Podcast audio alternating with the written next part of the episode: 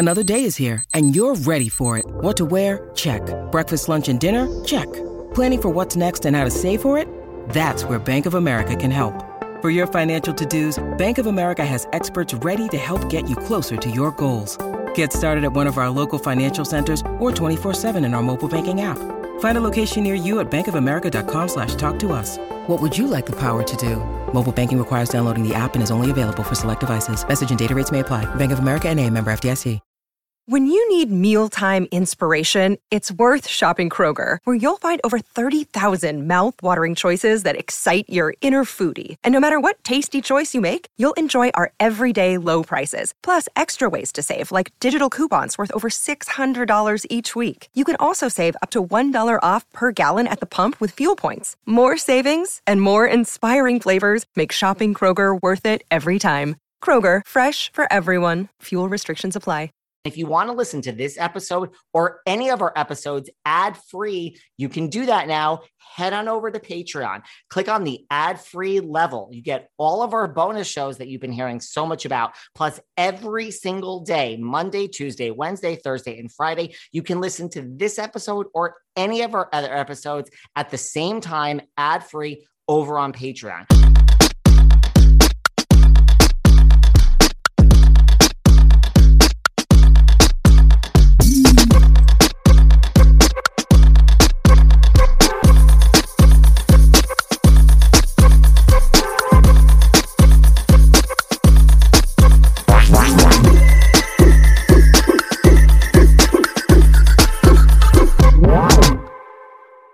Everyone, this is David. Welcome back behind the velvet rope. Let's just get right into it today because we are joined by the one, the only Mr. Tom Arnold. Hey, buddy, how are you? What is going on? Welcome, welcome, welcome. Well, thank you very much. It's uh, it's good to be here. I know you're a friend of uh, Leah Black, who uh, we, my son and I, uh, went out to dinner with her, her. She and her family last night. I love her you come highly recommended from Leah Black. That's a big that's a big deal in my my world. I was just to say that exact same thing. The power of Miss Leah Black. You know, listen, I've wanted to talk to you for a long time, Tom. I'll be honest. And I was on the phone with Leah, and somehow your name came up, and she's like, "Well, that's a no-brainer. Like, you want to talk to Tom Arnold? Hold on, give me a second, and within milliseconds, here you are. So, the power of Queen Leah Black yeah, here I am. That's how it goes. That's she's the she's like a mob boss for things like this. And I told her I was very jealous because she told me last night when we were on the phone she was going out to dinner with you. She said I have to go because I'm meeting Tom Arnold and his son for dinner. I'm bringing my son. She said you were going to sit outside in LA. But I hope you guys had a great dinner last night. We did. We did. Thank you. We have to love LA life. I mean, it's a far cry from where you grew up in Iowa. Yes. Well, that's my segue, Tom, for saying when you were growing up in Iowa, did you, you know, did you always know you wanted to be an actor and a comedian, or you know, did you have visions of, you know, possibly doing something else with your life? Well, I mean, I was involved. Uh, my grandma was involved with the Ottumwa Community Players, which is Ottumwa, Iowa, and uh, that seemed like a big deal to me. And so, I the first play I got to be in was The King and I when I played one of the the kids. Of course, we had no Asian people in our in our town, so I was dressed, you know, like an Asian kid, uh, and I loved it. And I remember this moment: the woman that played Anna, the teacher, this beautiful woman from our hometown, Mrs. Bickford. At the end of the play, I had my program, and I went to her and asked her to sign it, and she did, and and then she kissed me on top of the head, and I thought, well, if that's what you get from acting, I'm all in. You were like, sign me up. Sign me up. Yeah, because, you know, I, first of all, I wasn't raised with a mother. So I was in love with a lot of older women, you know. And, uh, and, uh, but this woman, yeah, sign me up. And, you know, I, I mean, you have to be crazy to be from Ottumwa, Iowa, and and go, yeah, I think I'm going to be a famous actor. I think I'm going to be a famous comedian, um, because nobody does that, you know. And so, but I was crazy, and I did like it. And I went through through high school uh, involved with oral interpretation, which is basically acting and, competitions around the state, and and uh, won. And I thought, well, maybe I could do this thing, you know. But my whole goal growing up, be honest with you, was to be on TV one time uh, so the people in Ottumwa, Iowa would like me. And it turns out you can be on TV 10,000 times and there's people that don't like you. But I just thought, well, that I'll have made it when I do that. You just don't realize that until you're on TV 10,000 yeah. times, right? You're like, wait, yeah. this person still doesn't like me. What, what's what's right. going on here? Right. Yeah, quite a few people, actually. But no, no, and it doesn't matter. But whatever it takes to get you, you know, I worked on, on the kill floor of a meat packing plant for three years out of high school. And that's a gruesome job. It was a good job where I'm from, but I realized at a certain point that I have to get out of here. Unfortunately, I got fired. And like as uh, as the way God works, I got fired. I went to a to a uh, I was going to community college during the day and working at Hormel, the meatpacking plant at night. And I thought I missed out on the college experience. So community college experience is different than, you know, where at the University of Iowa where I ended up because the average age of the person is like 70 and uh, they're all retired and they're coming back to learn stuff and the party's end at about 7 p.m so i called in sick i went to a party with my buddies and it ended at 7 p.m and i'm like that doesn't feel very collegey let's uh, go streaking and so we you know as as people tend to do we took off all of our clothes we went to mr quick's this is in the winter by the way in december wow. uh, nobody was there There's nobody in our little restaurant, so it doesn't count. And so then we went to the diner, same problem. And I said, I know where people are. I, people are at the old folks' home. Uh, let's go to Jefferson Square Manor because I know all the nurses. They'll think it's hilarious. And it turns out they did not think it was hilarious.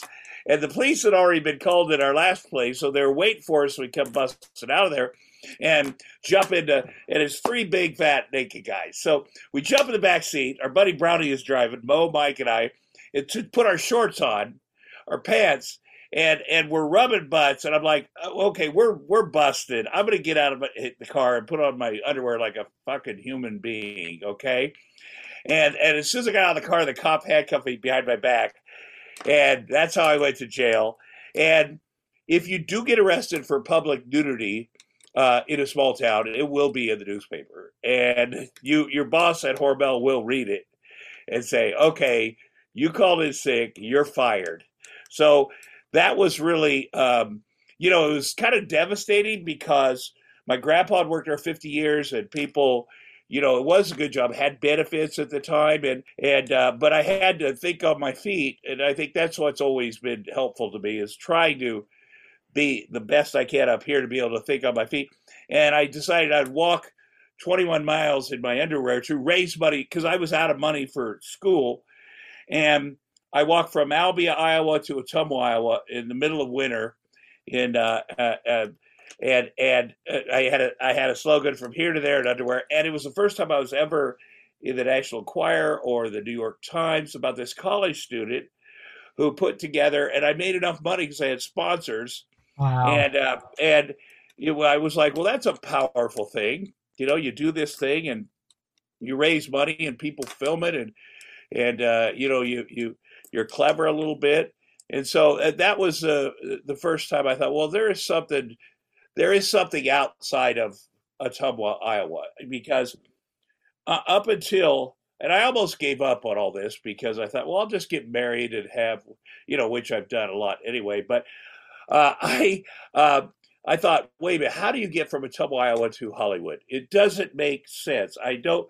And then one night I was at our disco, and we had a, when disco was popular, we had a disco called the Jailhouse Disco, which was ruined when my parents came with their friends and line danced, and that was last time we went. But I walked outside of the the Jailhouse Disco, and and I saw Andy Kaufman standing there, and Andy Kaufman, brilliant comic with taxi and all these other things. But he was studying transcendental meditation 20, 20 miles down the road at Fairfield, Maharishi International University, very close to where I live.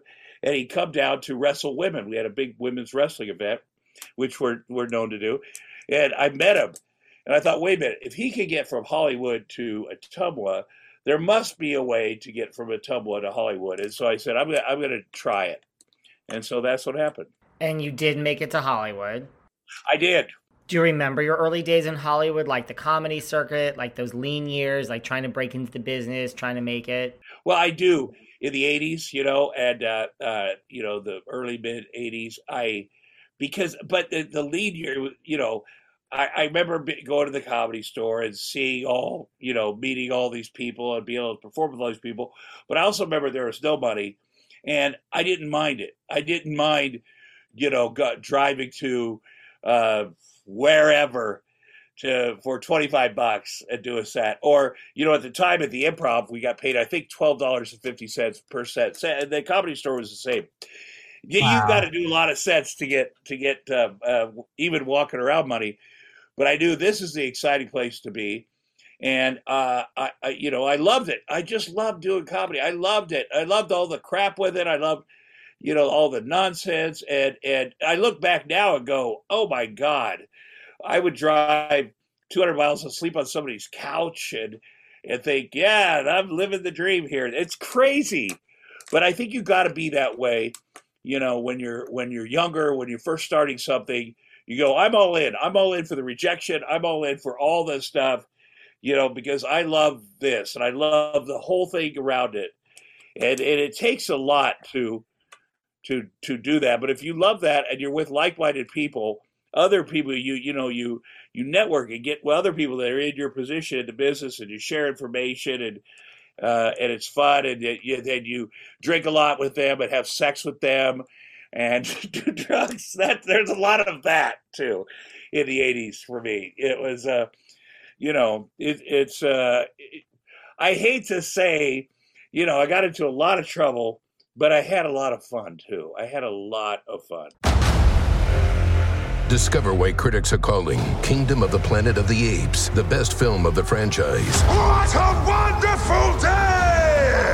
It's a jaw dropping spectacle that demands to be seen on the biggest screen possible. We need to go. Hang on. It is our time.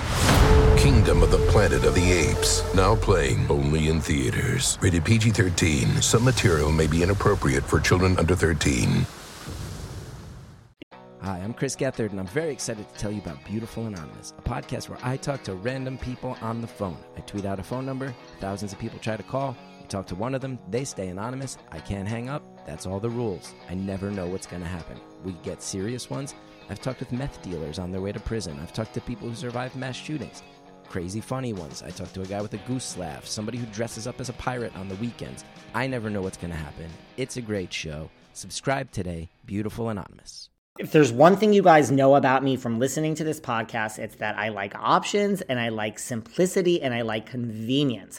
And I have to tell you, Talkspace kind of feels like having a therapist in my back pocket. I'm able to reach out to my therapist anytime from anywhere, and that makes taking care of my mental health super easy.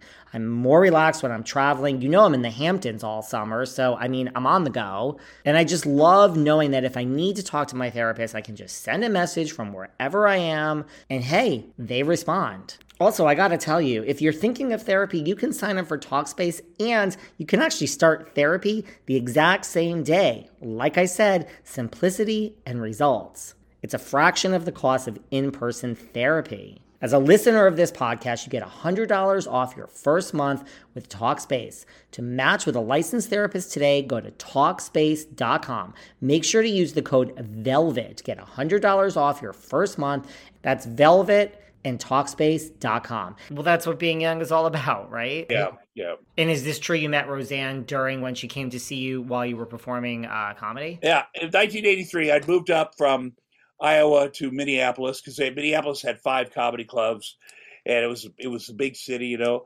And uh, I moved up there because a guy, excuse me, a guy came down and performed with me at the Iowa Student Union, the Wheel Room, our place there. And uh, I opened up for these real comedians from Minneapolis. And what would happen is all my buddies would come in. You know, first of all, we drink Everclear Punch, which is Everclear and powdered Gatorade. 50 of my friends would come in and watch me and then we'd all get up and go partying, and there'd be nobody to watch the real comedians. So the guy that owned a guy that owned the comedy cabaret in Minneapolis, Scott Novotny, he said to me, "If you get your friends to stay for the real comedians next time we're here next month, I'll give you a job in Minneapolis doing comedy." I'm like, "Oh hell yeah, I'm in." And so I, we did that, and then I got on a bus with a trash bag full of clothes, and a hundred bucks, and I I took the bus to Minneapolis and I went to the comedy, uh, uh, ga- the, the comedy whatever it was, and knocked on the door. I said, I'm here. I don't have a car or driver's license. And uh, I, I saw, and I have a hundred bucks. So I got to stay somewhere cheap. I need an apartment cheap. And he's like, why? Whoa, whoa, whoa. I said you could have a job. I meant one weekend Right. for seventeen dollars and fifty cents. I'm like, shit, I, I'm out of. I'm, I'm, I moved here, and so I went to the. There was a bar there, a famous, really cool bar called Williams Pub, and I walked down there, and they were looking for a bouncer, and they were looking for bar back, you know the. And uh, and I immediately got that job. And one of the waitresses was looking for a roommate, and uh, and then I just I just stayed in there and stayed in there, and I sold I sold sandwiches. I did whatever to facilitate getting to stages on night. That night. After a couple years, I was able to, you know, support myself doing that. But when I first moved there, one of the first things that happened, the guy that that owned one of the other clubs really liked me. Uh, I tortured him though. He weighed seven hundred pounds, and uh, he would he would get on stage. He'd be the MC, and then he'd leave the stage, and I'd grab the curtain and go, "Scott, you forgot your pants." And uh, but he'd say, "Please don't do that. My wife's here." And uh, but like she doesn't know, but but he was very. But he called Scott. Scott Hansen said, "Listen, this woman I saw in Denver, she's coming to town. You guys are going to hit it off. So I want you guys to work together this weekend." And we really did hit it off. She was Roseanne was so funny. I hadn't seen a you know uh, a mom a, you know be that funny and that you know and the best part of all she thought i was funny and as you know we know we're good looking but if someone says we're funny then they got us and so we that first weekend we just we tore it up we tore it up on stage but we tore it up we went we borrowed there's a woman named lizz winstead who who started uh, the Daily Show, the the, the show that uh, uh, is on Comedy Central. She started. She's great. She's great. She's comedian. She was the MC, and, and we borrowed her car and never brought it back. And uh, you know, she it's very. But we hit it off, and then I started writing. She said write jokes for me, and and uh, let's do this. I started writing jokes I'd never written for other people before, but her character was so well defined. It was it was easy, and. Um, and then she said, I'm going to go on Johnny Carson. Write, can you write some jokes? And I did. I watched her with my friends back in Minneapolis.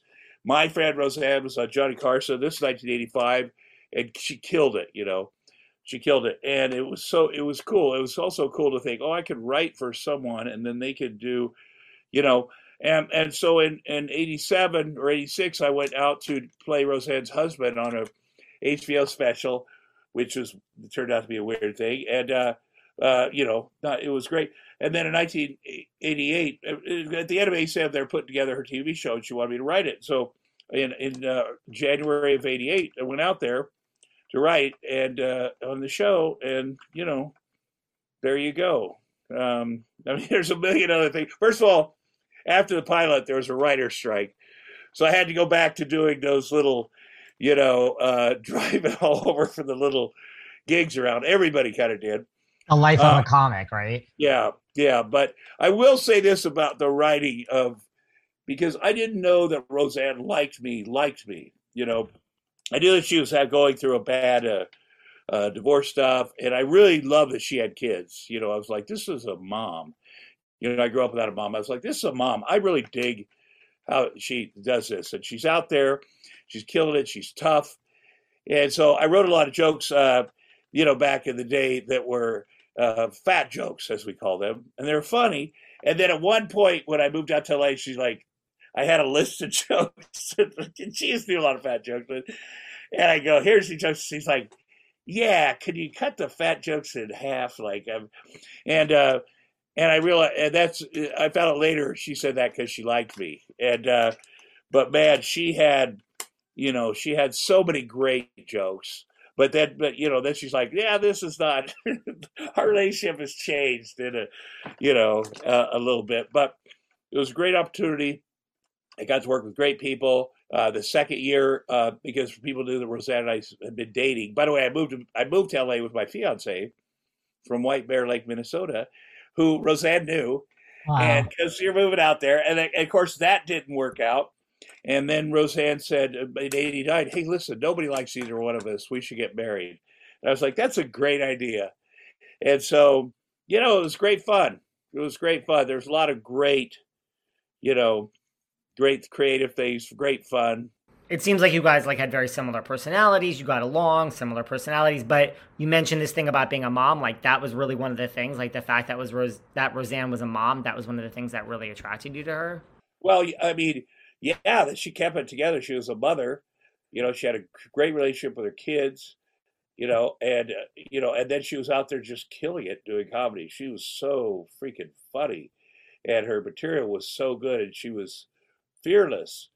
And um, you know, I, I, that was a big turn on for me. You know, I, I mean, I one time she was performing in Atlantic City at the Miss USA contest at during the same time, and she came out on stage in bikini with uh, Miss whatever on it. Like that takes some balls. Like that takes that is about the funniest shit ever to me. And so I really, you know, uh, we both, I think, I think at that time we both probably needed each other. It was, uh, you know, because she'd never met a guy like me. Like I came from the meatpacking plant. Like I had her back no matter against who, no matter what. What and especially when the show started and they kind of messed with her. I just didn't have the finesse to, and I would say, uh, it's her show, whatever she wants, and she's she's very good. And so, if you're going to argue with me or her, it's going to be a problem, like for you. like physically, it's going to be. And people were kind of terrified, but eventually, I learned to be that that the way to work with uh, folks like that is bring in half of my buddy, half of people I do comics, trained to be writers, Norm Macdonald, people like that, people that I lived with, and then get another executive producer that I that respect, who will bring in guys. The other half of the of the writing team would be old, old uh, how people with uh, you know experience in Hollywood, right. and we meld them together, and and that's really what what was the success of the show was, you know, these great writers uh, melding together because you could teach a like comic like Norm Macdonald, uh, guys like that. Uh, there were there were so many great writers who have gone on to huge things, but if you're a comic, you know, uh, you just know that person is funny. You can tell who's the funny comics, who has a different point of view, and it's easy to teach someone to write a script because there's just a form, you know, first act, whatever, whatever, credit tag, and so I could do that, but they had to be funny first. They had to have a different skew. And then we all had to uh, come uh, to agree with, okay, these characters are very developed on the Roseanne show. We know who Roseanne is. We know who Dan is, Jackie, but we got to keep fresh material coming for them.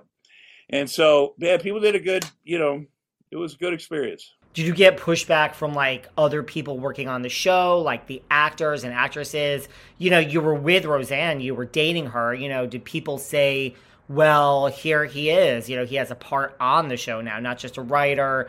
You know, you know that's favoritism. You know, that's nepotism. That's like, look at that. Like, did you get a lot of pushback? You know, with this, was there this perception? You know, you can't touch Tom because he's you know dating the boss. I, I you know, I did, and there was a lot of. Uh, you know, especially when I first got involved, people going to Roseanne going, "Oh, this is a bad idea. This is," you know. But to her credit, man, she was she had my back, and then so of course I was going to have her back. There's just no, you know, there's no, uh, you know, so, and I appreciate that. Originally, she said, "I want you to play my husband on the show, the John Goodman," and so I was like, "Oh, I don't know if I could." Uh, if I could act, but so I went out and met with Carsey Werner, the producer, to play the husband. It was it, Roseanne went with me, but it was, you know, I really wanted to be a writer, and John Goodman is so great, and I was not. And so, you know, everything turned out for the best. And uh, but they did mess with her so much. She didn't get created by credit on the show called Roseanne, that's about her life. And and you know, from that point on, it was, you know, there was no, you know, she was on it, and uh, we certainly. Uh, I certainly had her back on it, and, and it was also a lot of fun. So what about do you have like highs and lows of memories? Like you said, like John Goodman is so talented, Sara Gilbert is so talented, Laurie Metcalf is so talented. Just like from like being on set and being around all of that, you know, like the early days, you know, of you being on set of Roseanne, like do you have highs and lows like from that whole experience? Well, when we did the pilot, we all went out, John and Roseanne, uh, were in the front seat, and me and Laurie were in the back seat, and we went out and got it, got wasted, and went to see a comedy club or whatever, and and uh, I looked in the front seat, and uh, John and uh, Roseanne were snuggling, and so Laurie Metcalf's in the back seat. I like Laurie Metcalf. I I love her, and so you know we snuggled.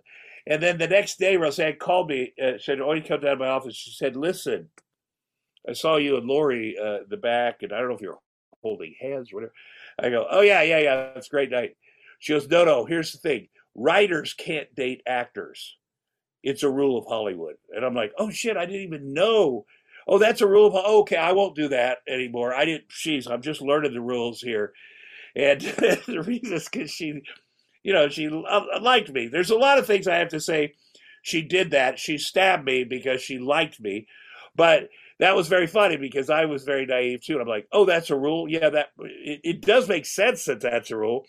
But uh, but there was a reason that uh, you know she just um, and every everybody ended up with the people they're supposed to end up with. That's for sure. Look at Roseanne having game. Like that's a great line, right? And you believed yeah. her because you were naive. Yeah, yeah, it's a rule of Hollywood. I'm sorry, I don't even, I don't know all the rules yet. So, but you know, it, it, it certainly our relationship, you know, it was very exciting to be. And I remember the first time that Roseanne called and said, "Oh my God, I'm in the National Enquirer. This is in the." I think before I moved out there, she's like, "Oh, this is so exciting. This is what I always wanted to do," and it was exciting for us.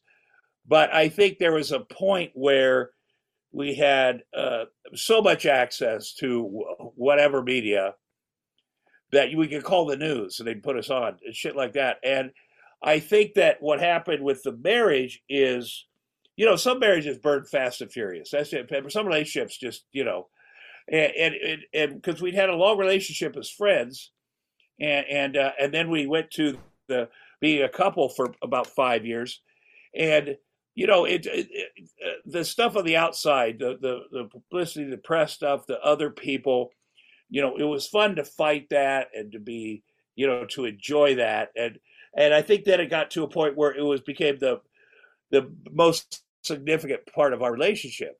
Like that outside stuff became more important than you know the the day to day stuff with us, and I think we both would uh, agree with that.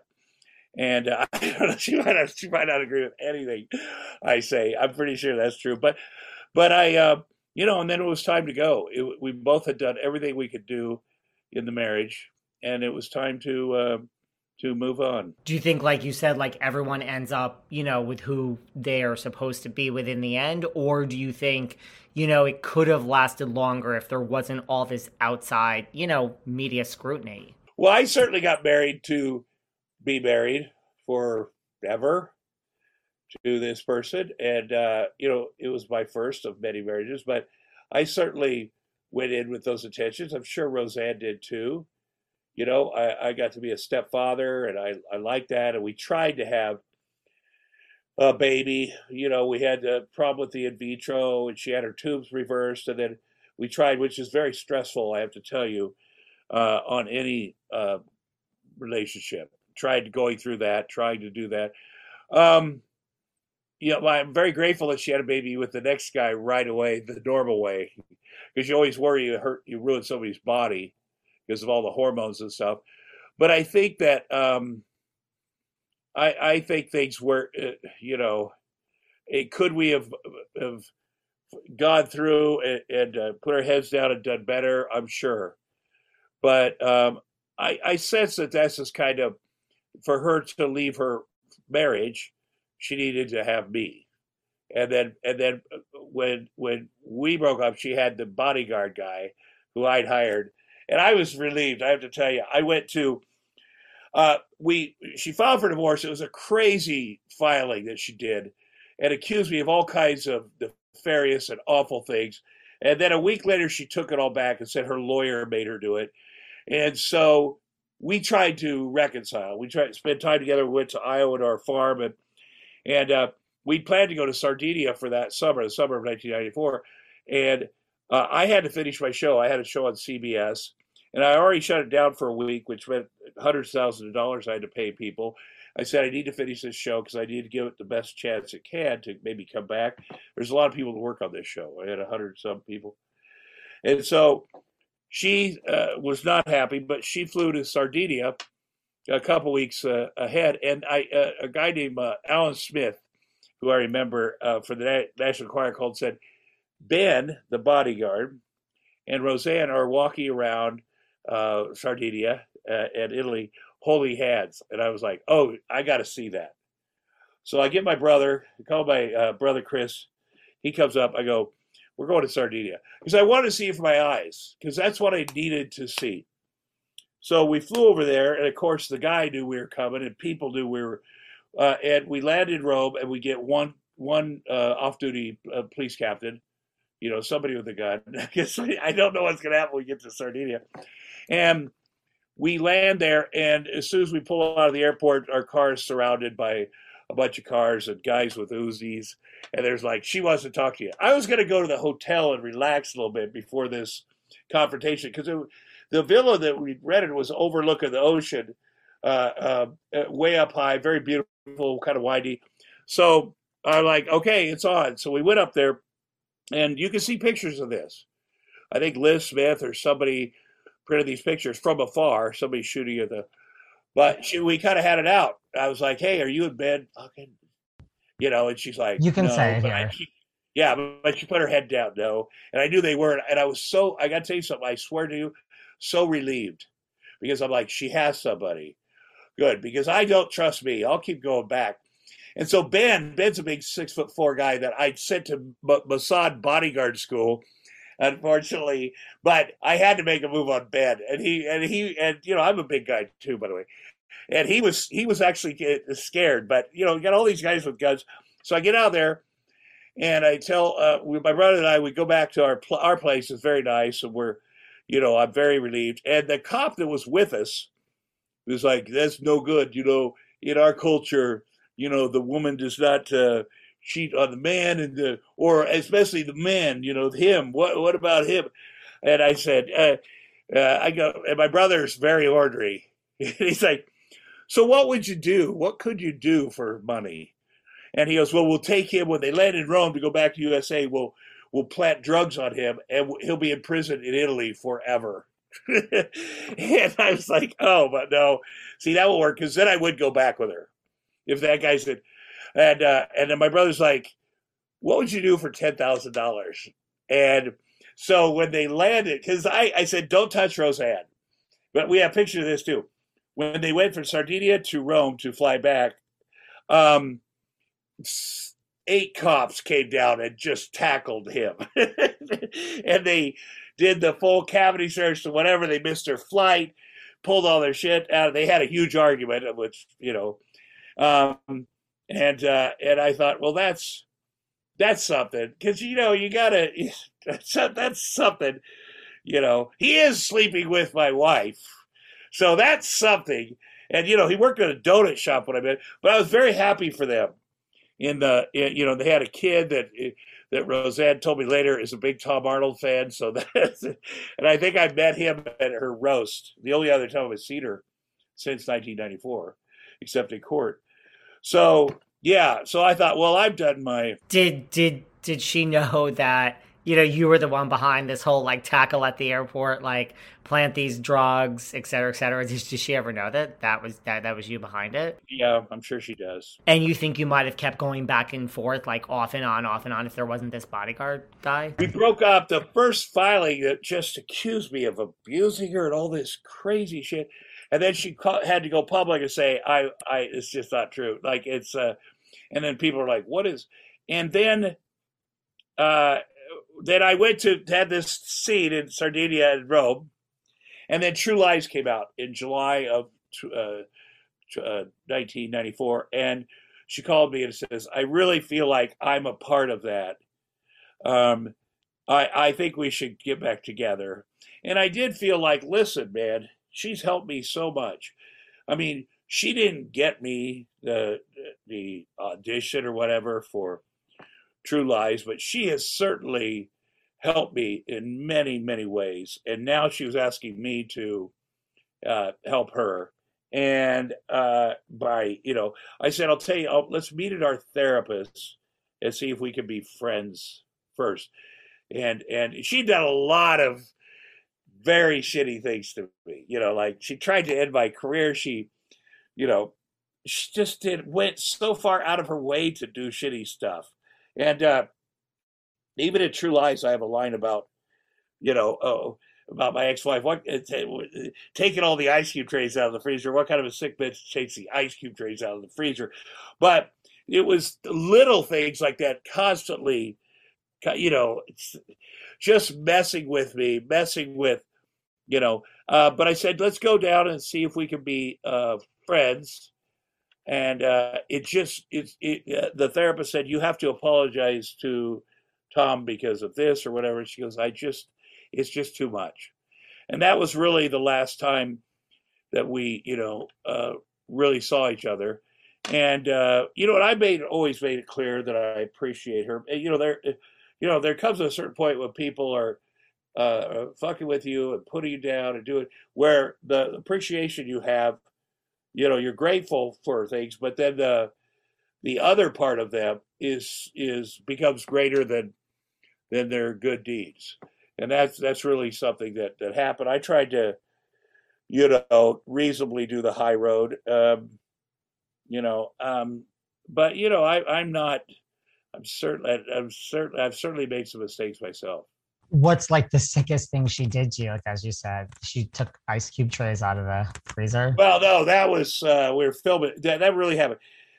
She would send people into the house. We were separated. You know, we are filming True. I was filming True Lies, and they'd steal all the remote controls out of all the fucking TV remote control, the batteries. They'd steal all of them throughout the whole house. And I'd get home from work and be like, what the fuck? This cat, are you fucking shitting me? But Arnold Schwarzenegger and I were doing this health shake thing. And, you know, the first, right before we started the movie, uh, Jim Cameron, James Cameron's like, hey, do you want to work out with Arnold Schwarzenegger? And I'm like, yeah, I think I would like to work out with the greatest bodybuilder that ever lived. He's like, I'm sending him to your house. I go, oh shit. So he came over the first day, and uh, and I opened the door and I'm, i see him standing there. I'm like, shit, Arnold, I forgot you were coming. Everyone I've ever met is here, guys. It's Arnold Schwarzenegger. He's working out with me in my unused home gym. So we did it, and uh, and and then that night, Jim Cameron called and said, "What time should he be back tomorrow?" Because you know he's trying to bond us up. I said he should not come back tomorrow. And he says, "Why?" I go, "Well, number one, I could say that I worked out with Arnold Schwarzenegger because we did it, but it's too much pressure."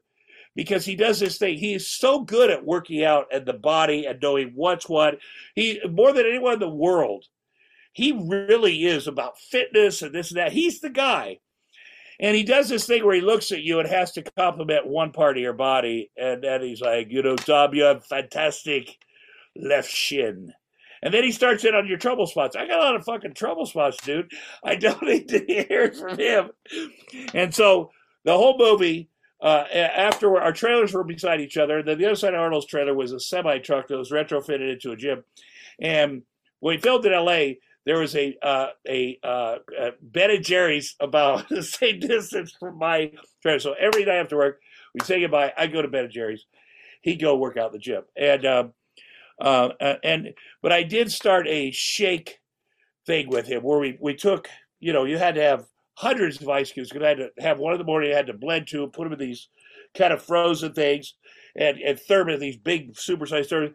I bring them to work. There was vegetables, fruit, some kind of powder, and I had uh, you know I had an ice machine wouldn't be enough, and so I had maybe 40 ice cube trays in the freezer. So I come in every morning, bam, bam, bam, and I, walk, I walked in one morning and they were gone. And and I, I was like, oh, that's what they did to me last night. That's the shit.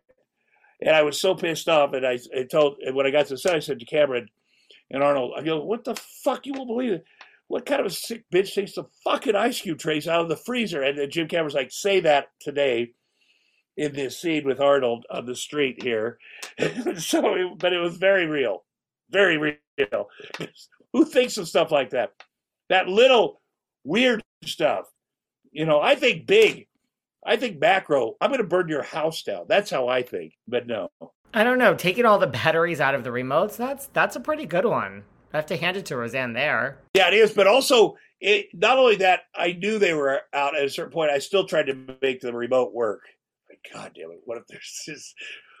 Right, it drives you crazy. You're home, you're ready to relax, you're chilling out, you're pressing the remote, it's not working. What about, well, I mean, like, you've certainly gone on, you know, you've been in so many movies and so many TV shows, like, and you certainly earned your career. I mean, you have a career in Hollywood, but, you know, back then in the beginning, there certainly was this perception you know, and like I don't want to overstate it, but I mean, like I remember there was this perception, you know, that Roseanne, you know, handed you, said, here, handed you a career, like here's your career. I mean, am I overstating that? I mean, is that like, do you it's think? True. It's true, Bo. It's true. You know, I was 23 when I met Roseanne, and she was 30, and she was, you know, she's always was ahead of me in a career. I, and I never felt like, you know, because I remember people writing or asking, "Does it feel weird that your wife is?" So successful. And I was like, no, it feels great. It feels great to have a, a wife that makes a million dollars a week. I wish I had that today. And she also was a little older than me and it started before me, but there was never any, and I never understand how this happens in a real relationship where that people let that competition. Now it's good to have some competition. I think when Chris Farley was alive, he and I both had were competitive with each other a little bit. We loved each other. He was my best man, but we also were like, "Oh, you got this movie for how much? Oh, well, I'm going to do, you know." And it's good to have that healthy competition because otherwise you could you could sit on your ass all the time. And and so, but I, I think that the the the best part to me of the of the relationship with Roseanne was that she was so happy to see me all the time she definitely enjoyed me. And that feeling, part of it is probably growing up without a mother. I'm sure if you looked into it, but she would be so excited, and it was genuine. And uh, and you know, I think I was hard to maintain, but you know, we also within our time, friendship, uh, relationship, we had a lot of intimate, a lot of stuff that we that the just the two of us. It could have only happened with the two of us. You know, I mean, she loved me to impersonate her bedtime. and I'm talking just not the, the the kind impersonation, but just how fucking rude she was. You know, she would have done something that day, and I get to the bottom of bed, I start doing her, and she loved it. She'd laugh till she cried. And you know, I highly recommend getting with someone that that makes you laugh until you cry, and you do the same for them. Well, I'm a gay man, and I too would like a wife that makes a million dollars a year. So let me just put that out, you know, there into the universe today. Yeah, universe. yeah. I'd like a husband that makes a million dollars a year. Listen, I've been married to four women. Something isn't going right, you know.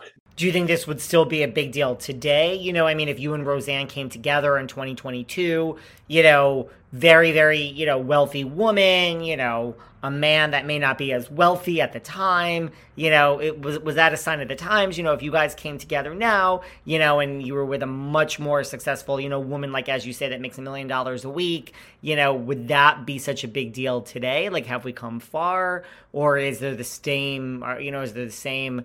Would there be the same reaction in Hollywood and media frenzy today? Do, do you think? You mean like Beyonce and Jay Z? That's kind of how we were. no, I, I I'll tell you something about Roseanne too. She was she did not look like the people on TV. She was a big woman.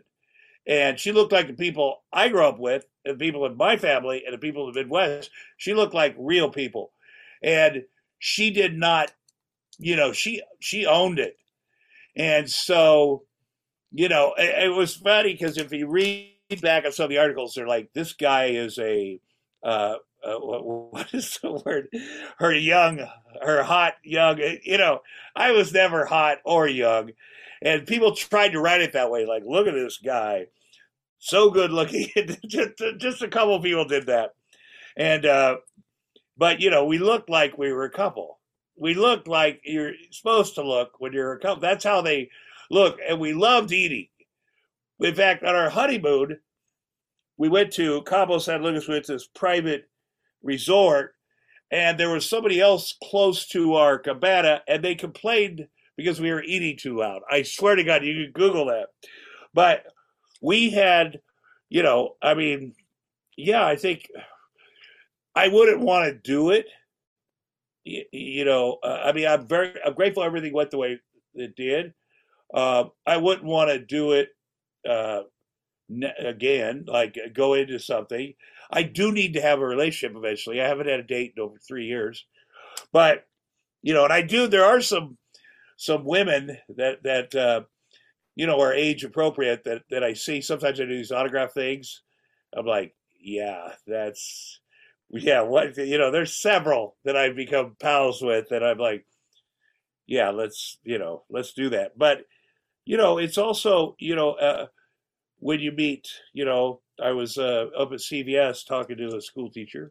That's a, the, how far my dating goes. I go to CVS, and you know, age appropriate, and I kind of start getting a feeling like, hey, this is that tingle a little bit, and uh, um, but but I thought, it, it, you know, it, there's always a, a beat to go. You know, I just had our next door neighbor, we had kids, and I moved here to to Sherman Oaks come over and say, "Oh," uh, and we've lived here since June first.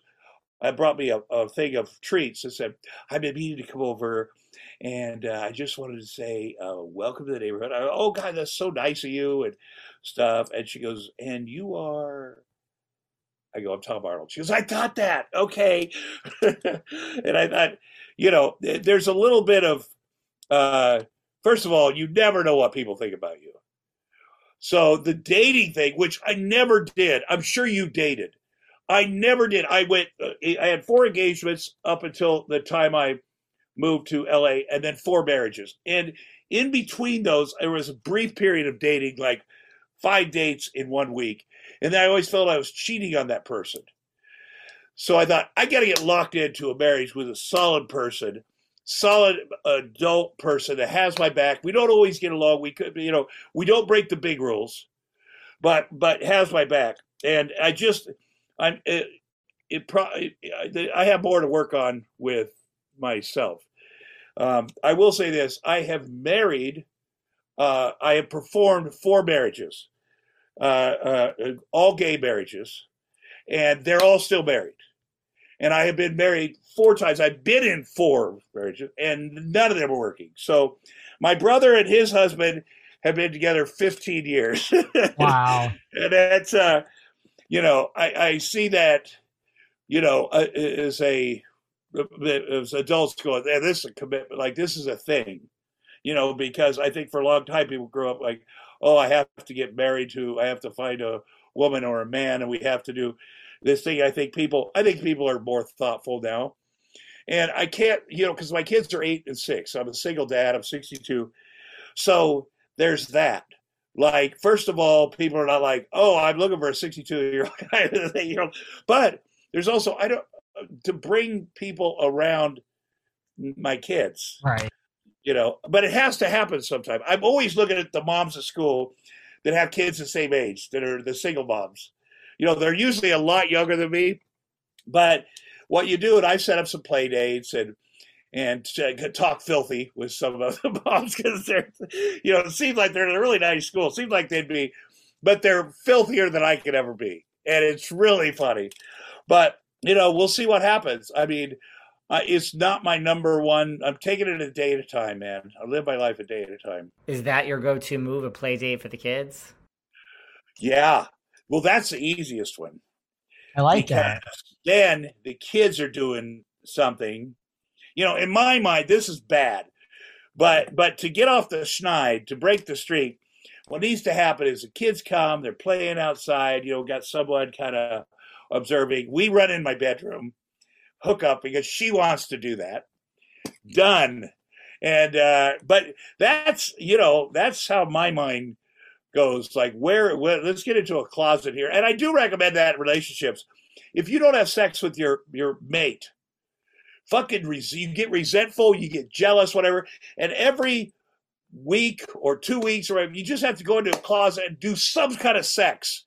Get it over. It's not gonna be perfect but just do it with that person the one person you have sex with do something and then you're like okay okay you know, chill. Guys, when you're in need and it's been a while, just do sex, according to Tom Arnold. See, this is why we love Tom Arnold. I mean, actually, just do sex in a closet, right? I can't disagree with that, actually, if you really want my honest opinion. Okay, so here's the thing. Thank you for listening to part one of this epic chat with Tom Arnold. Part two is coming soon, and we are going to talk about who Tom Arnold wants in Hollywood. And let me tell you, his answers are not what you expect. Listen, I think he likes older women. I think he likes cougars. I'm just saying. I mean, here's the deal. We also talk about the whole Roseanne reboot was he asked? How does he feel about being asked or not being asked? When was the last time he talked to Roseanne? What happened when Roseanne sent the tweets? How was Tom involved in the tweets? We then talk about how he is involved with the pool boy Jerry Falwell scandal. He is involved with that. We talk about that. We also talk about he has a past. I don't know if past is the right word, but he's got some connections to everyone's favorite Kelly Dodd. I'm being sarcastic. You guys raked me over the coals when I had Kelly Dodd on the show. I'll still have her back though. You know what I'm saying? That's what I do here. But he also has some uh, connections to Miss Nene Leakes. So crazy Nene Leakes story and crazy Kelly Dodd story coming soon, and more about Roseanne when our chat with Tom Arnold continues very, and I mean very soon. Part two coming at ya soon. Thanks for listening to yet another episode of Behind the Velvet Rope. Because without you listeners, I would just be a crazy person with voices in my head. And if you like what you hear, subscribe, subscribe, subscribe on Apple Podcasts under Behind the Velvet Rope. And when you're done subscribing, feel free to leave a five star write up review because the write up reviews actually count. We read each and every one of them, we post the best ones, and the reviews really help our shows keep going. And we really appreciate everything you guys say, especially the positive ones.